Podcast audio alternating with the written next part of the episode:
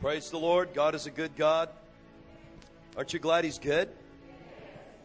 Especially today, God is good. He's good every day, but what about today? Today, God is good. That was a good word. You know, that, that word tastes good in the spirit. Yum, yum.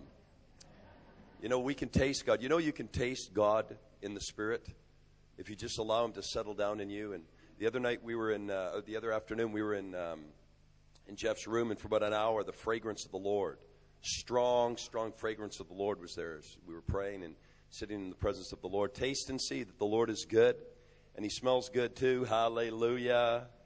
God is good. We had a good night. How many were not there last night? Where were you? We had a good time. I mean, we it was off the it just you know the chart was long gone by the time we started. I mean, God just moved in, and He was tickling us and pouring out a lot of oil and wine and glory, and there was miracles yesterday and healings, and uh, and God was fixing teeth, and uh, one lady got uh, pink filling. I mean, a big God just fixed her tooth with this pink enamel. Are you here today?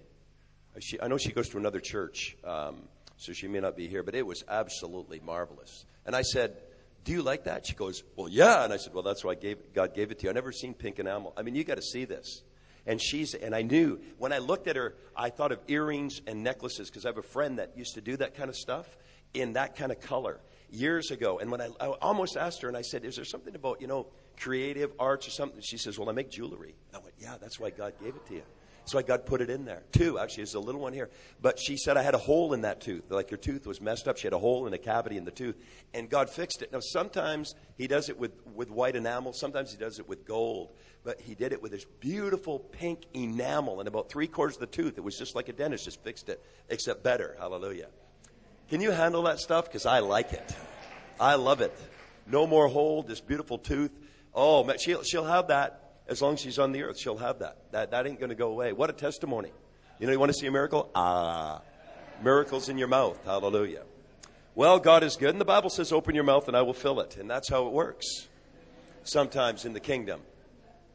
Amen? Yeah, God wants to just loosen us up. You know why? Because He wants to, he, you know how He loosens us up? Pours in the oil. That's what oil does. You know, oil loosens things up. You know, if you're, you know, some people are like a creaky hand. Er, er, er, you know, get around them. Just get more oil and you won't creak. Just ask God for oil. You know, He pours in the oil and the wine. And some of us need some oil this morning. Some of us are pretty desperate. We're not going to admit it to our wives or, you know, wives to the husband, but we're desperate. And we come here and, you know, on the outside everything's there, but on the inside we're like, God, I need a touch today. I'm desperate. And you see, there are people here today that are sitting in the room. You are desperate for a touch of God. And nobody around knows. It's like you're in this whirlpool. And, and you know, you're like, God, I'm, I'm reaching out, and, you know, nobody knows. And God knows today. God knows that there's people in the room that are in a whirlpool and some might even be in a cesspool and you really want to get out. And you see, but God, this morning, there's an anointing to, to get you and pull you out of that, to pull you out of that, of that whirlpool that you're in today. I can sense it in the room. There's a number of people. And you know what? Just, just, you know, reach up to Jesus. It's all about coming up higher. Come up here. Come up higher. Allow the Lord to pull you out of that. Allow, allow Him to come up big in you and just rise. The Bible says, rise, shine. It tells you to rise shine, for your light has come, and the glory of the Lord has come upon you.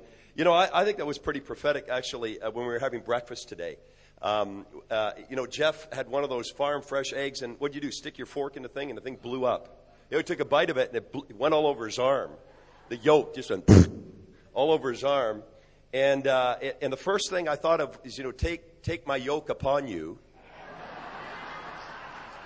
really, as soon as, you know, I'm like, oh, you know, he's a prophetic guy, you know. A lot of times when you have a prophetic mantle over you, almost everything you do is prophetic. I mean, you just can't get away from it. You know? Eh, and take my yoke upon you. For my yoke is easy over. I mean, I mean easy. And my burden is light. And you know, Jesus is the one that wants to put a yoke upon you. Take my yoke upon you.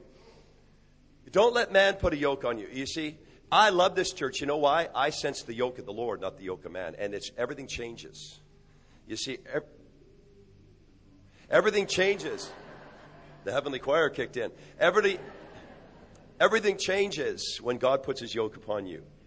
His yoke is easy. And there's a burden to carry, but it's light. Hallelujah. Yeah, it's easy and light. How do you get it easy and light? Ask God for oil and wine. It makes everything easy and light. You don't squeak. Hallelujah. Oh, feel that in the atmosphere? It's like it's raining. Oil and wine. Oh, Lord, we want that today. We want the oil. We want the wine. We want the presence. We want your sweet presence that emanates out of you. We want to rise up today in our spirit, man. We want to allow you to rise within us. Let God arise, and his enemies will be scattered.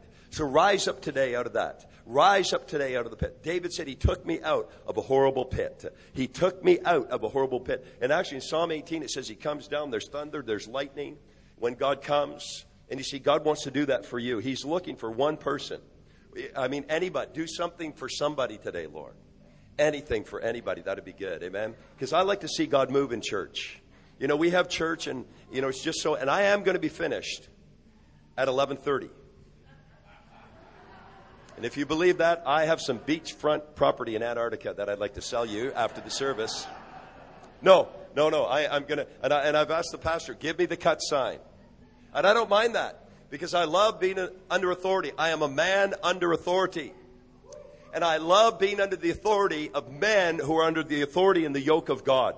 And you can tell the difference. There's a difference between those that are under the yoke of man and put the yoke of man on you and those that are under the yoke of the Lord and allow the Lord to yoke you. I like that. I like working with ministries who are free and, you know, that have egg yolk all over their arm. I mean, that's good.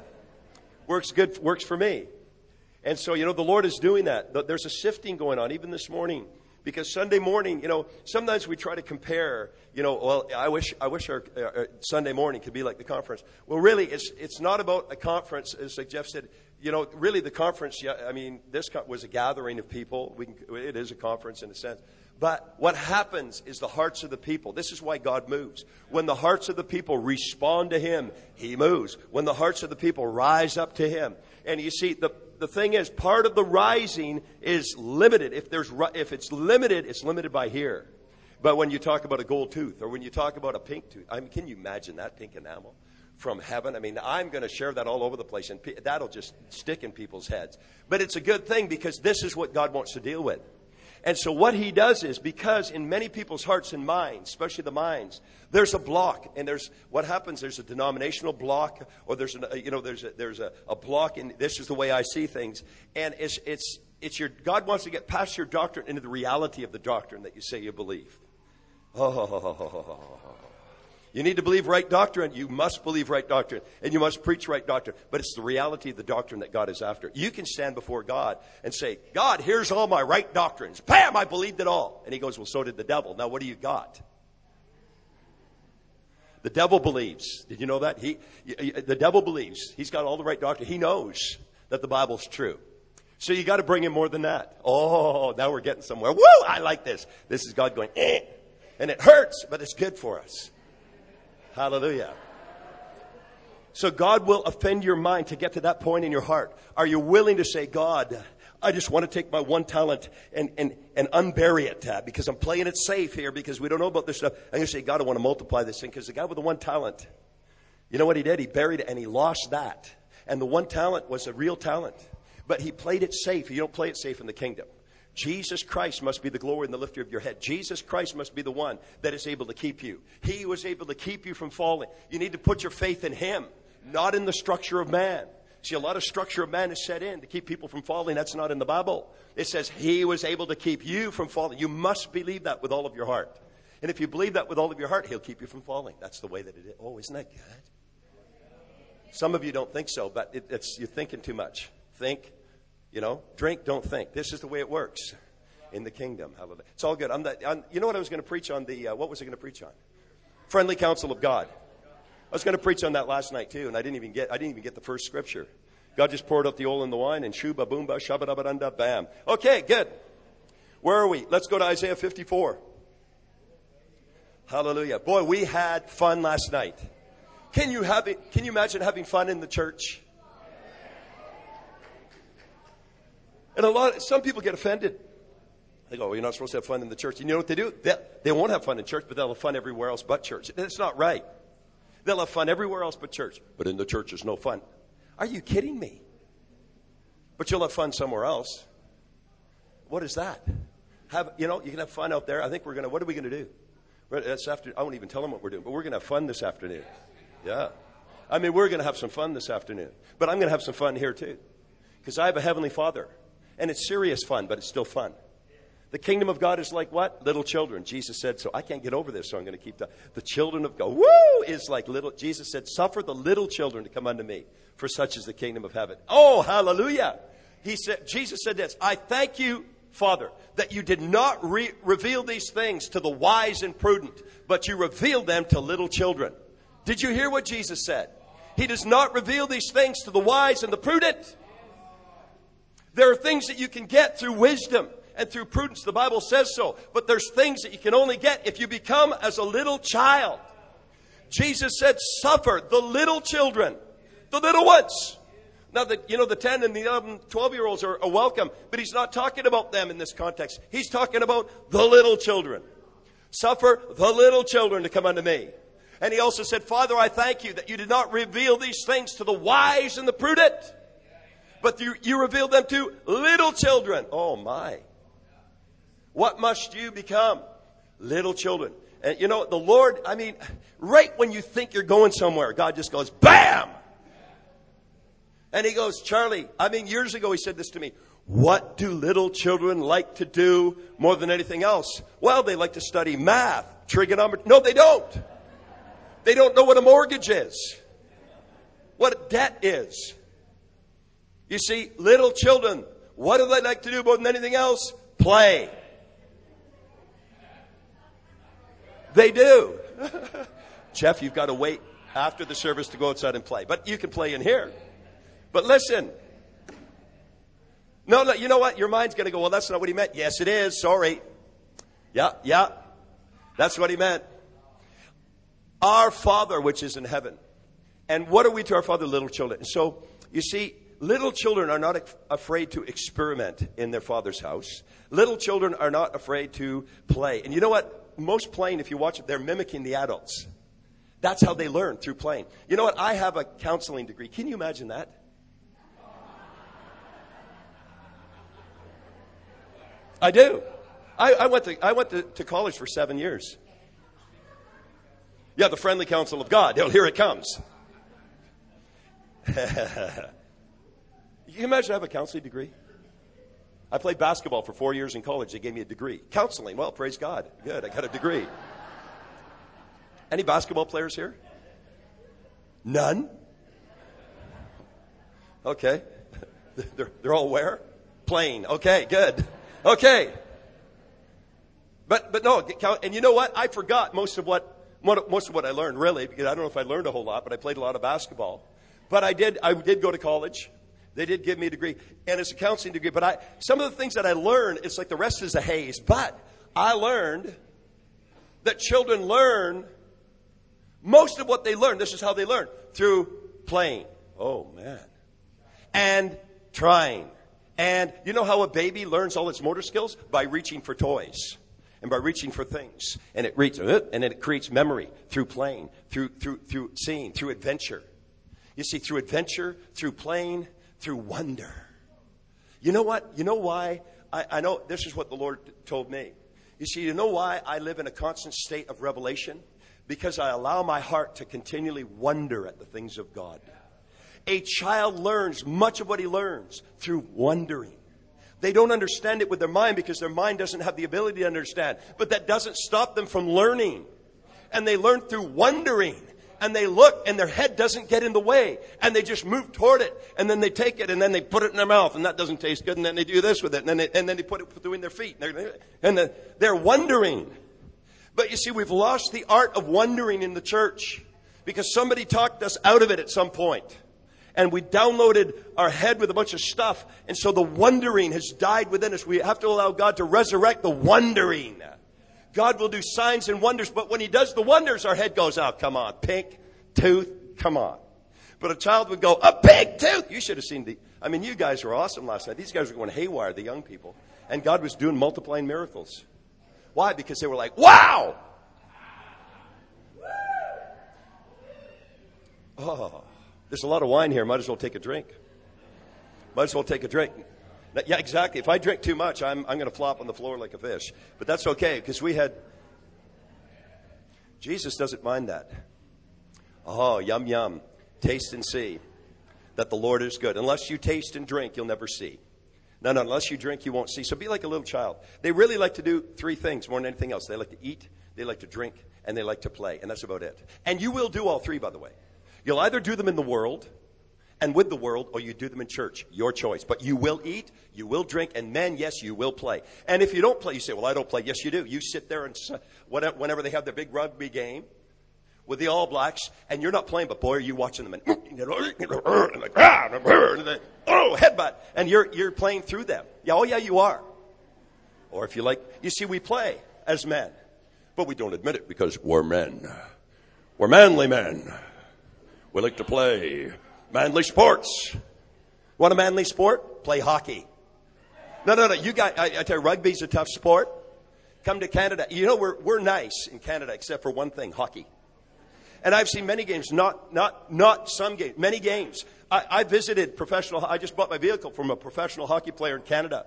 And so I visited the, the uh, you know, in the back where they change, change the room. And then they, they brought me into this other room. There's a dentist chair. Yeah. And when you get smacked in the mouth and your tooth breaks up, they just put them in there, pull the rest out, off you go. And you you play, you keep playing. Yeah, yeah. Because the hockey puck's hard and so are the sticks. And sometimes the guy likes to go wham in the face and, you know, and you know, I have seen guys, not once or twice, many times sitting on the bench getting stitched up. Five or six stitches, put a band aid, nope, they go in the next shift. None of this soccer stuff. Oh, you know, real manly stuff. You know, and when the ref pulls up the card, whoop, he's back in the game, you know. I lost him. I lost you. You see, they, they like soccer. No, he's an American. We'll uh, shabarabaranda. Oh, I'm shoot. I, am not going to get near this guy. Too much shabarabaranda over there. Take another drink. Okay, back to my message. The uh, friendly counsel of God. okay, let's go to Isaiah 54. Thank you very much. It was the wave, or part of a wave. It was a wave. That was it. Good. Want to get back on track? Thank you.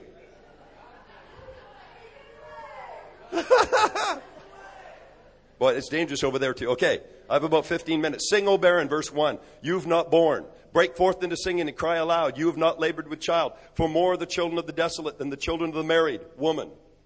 Married woman, says the Lord. Enlarge the place of your tent. This is for you guys.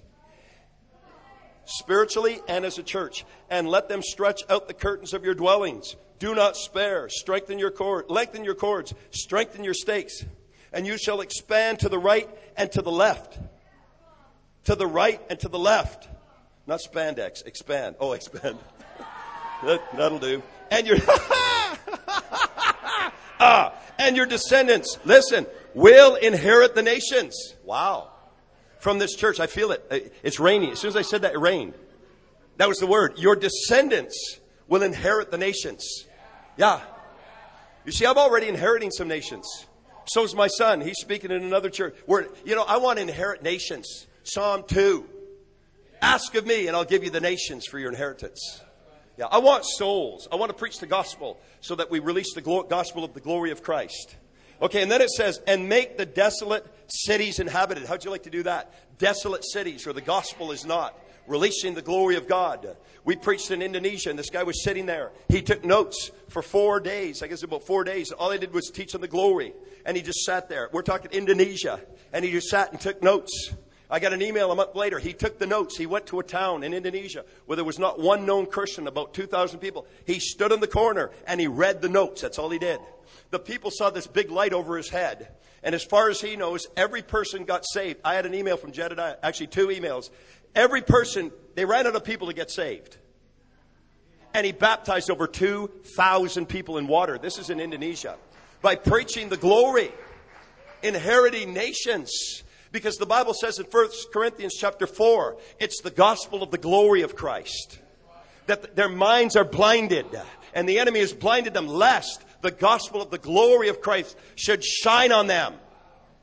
This gospel that we preach should not just be a gospel of words, Paul said, but of power. It's a gospel that shines. The people are in bondage and we're trying to talk them out of it. It doesn't work. It takes the glory, bam, to break it off. It shines on them. It's the gospel of the glory of Christ. Arise, shine, and your light shall come. And then what happens? The Gentiles will come to you because of the rising of the glory of God, the light on you. Your sons and daughters will come from afar.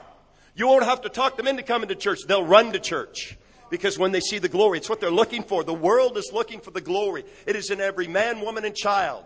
They know they lost something, and it's in them. And they're looking for, but they hate religion because God hates it too. What, what God wants the kingdom and the glory of the kingdom. Hallelujah. 11 minutes. You know, I was in, I was in uh, Malaysia, Eastern Malaysia, and there was a, a wonderful uh, billionaire who, who has these hotels. He's the biggest employer of, East, of all of Eastern Malaysia, the biggest employer. And this man is a God fanatic. He is a revival junkie. He loves Jesus with all of his heart. He hosts us. He has a church that he's, he's, uh, he's given them in this section of his hotel, and they have a church about 500 people. He's got four full time intercessors that work in his hotel and pray. That's all they do is pray. Four full time intercessors. You know what they do? They, every day, when, when, when, they, when the, all the people are, that are checked in, they take the rooms and they pray for every single person in the hotel every day. They anoint everything. And it's a massive unit, 1,100 rooms, 2,700 employees. And this, I mean, there's such an anointing. And every time we go, and we have favor with this man. And the, and, uh, the last time we went, we went in and he wasn't there. And, and I asked the guy, well, he, you know, uh, he, Edward's not here. He said he's coming back tonight. And God said, go back to your room and pray. You're going to meet him tonight. And I'm like, wow, it's almost 11. He said, doesn't matter. So I contacted him. He was flying in from Israel via Thailand. And so they sent him a message that I was there and he said, can you meet me? I don't care what time. He said, just please meet me. So we met at around one o'clock in the morning. Before I got there, God gave me a word and he gives me these, you know, God is a God of few words. I should learn. But anyway, we need to learn. And God speaks to me. He gives me one word. Expand. That's it. Out of Isaiah 54. And that was it. And I'm like, and? And God goes, no, just tell them the word expand. That's it. And so I said, you know, expand what? And so he showed me, you know, and I said, God, the guy's already the biggest, you know, he's got more, more, there's the best hotels. The United Nations last year, the United Nations met a special assembly in his hotel. I saw the biggest red carpet I've ever seen in my life. It was about 400 yards. It went like this, and it was awesome. He has kings in there and presidents from Slovakia and Malaysia and all over the world that come and, and he has tremendous favor. So I have one word. He's going to expand now. And I'm like, expand? The guy's expanded it up in my mind. And so he comes in, I'm sitting there, and he's so humble and so wonderful. And so anyway, I'm sitting there, and, and I said, listen, I have a word for you. And he goes, yes.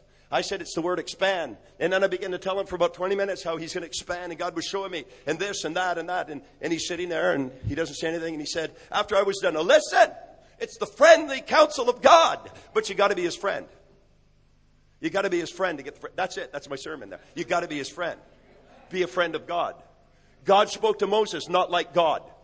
God didn't speak to Moses as God spoke to a man. He didn't do that because he doesn't want to do that. He wants to speak to you as a man spoke, speaks to his friend, not as God speaks to you. But most of us, our religious mind goes, we can't handle it. But the Bible says that God spoke to Moses as a man speaks to his friend. It's the friendly counsel of God. It goes beyond the gifts. It goes beyond all that stuff. It goes walking with God as a friend. Walking with Him as a friend.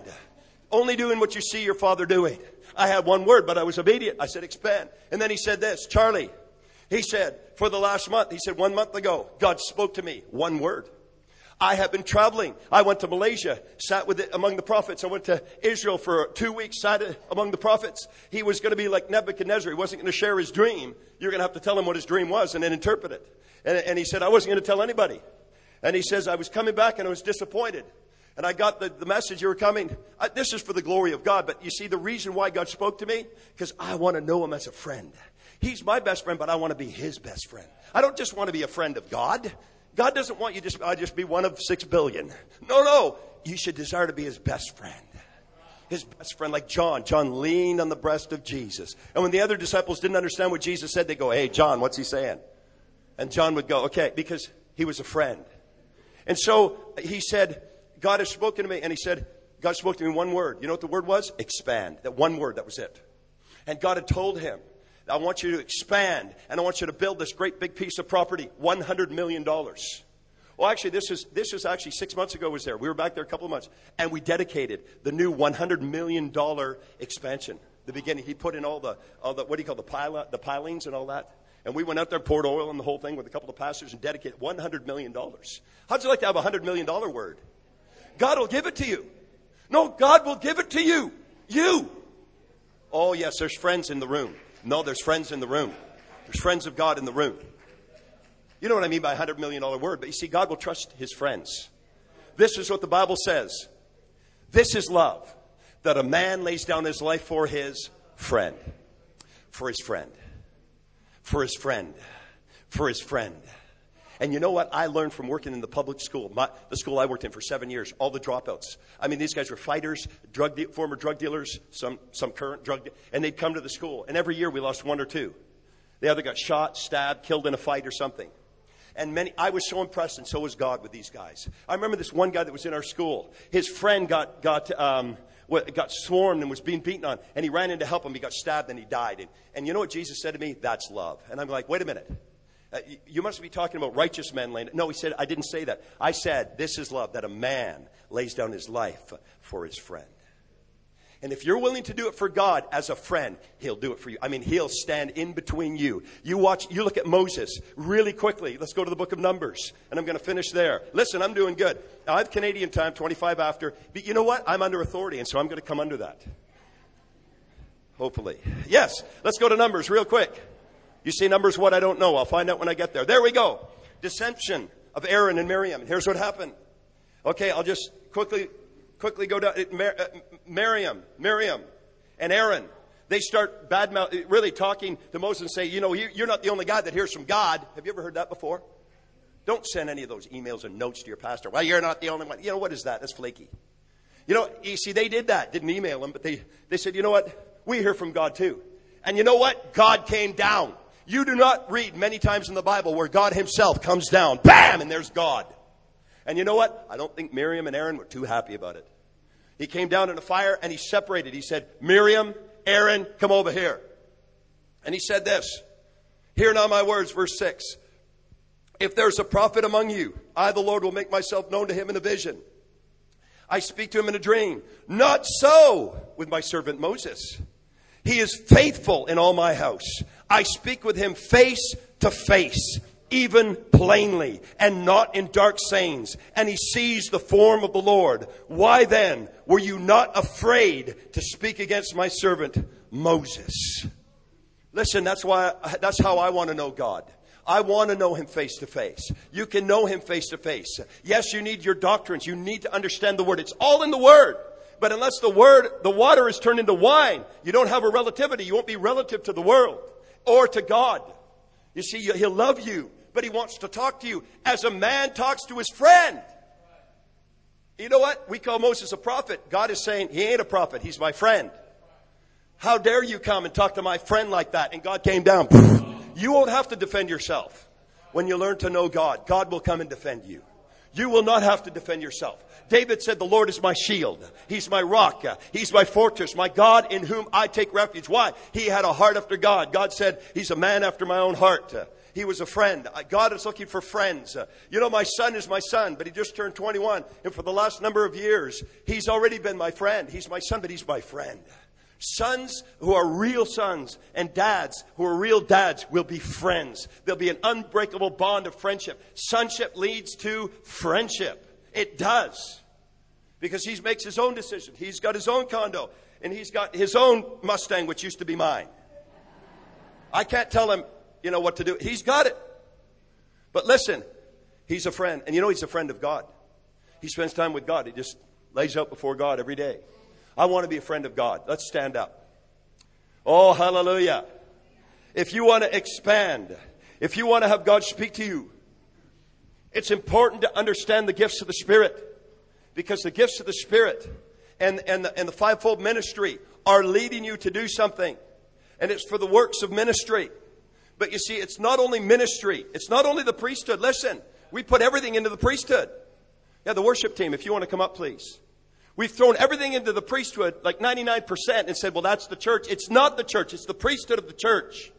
And then there's kingship and dominion. Yes, but there's sonship and friendship with God.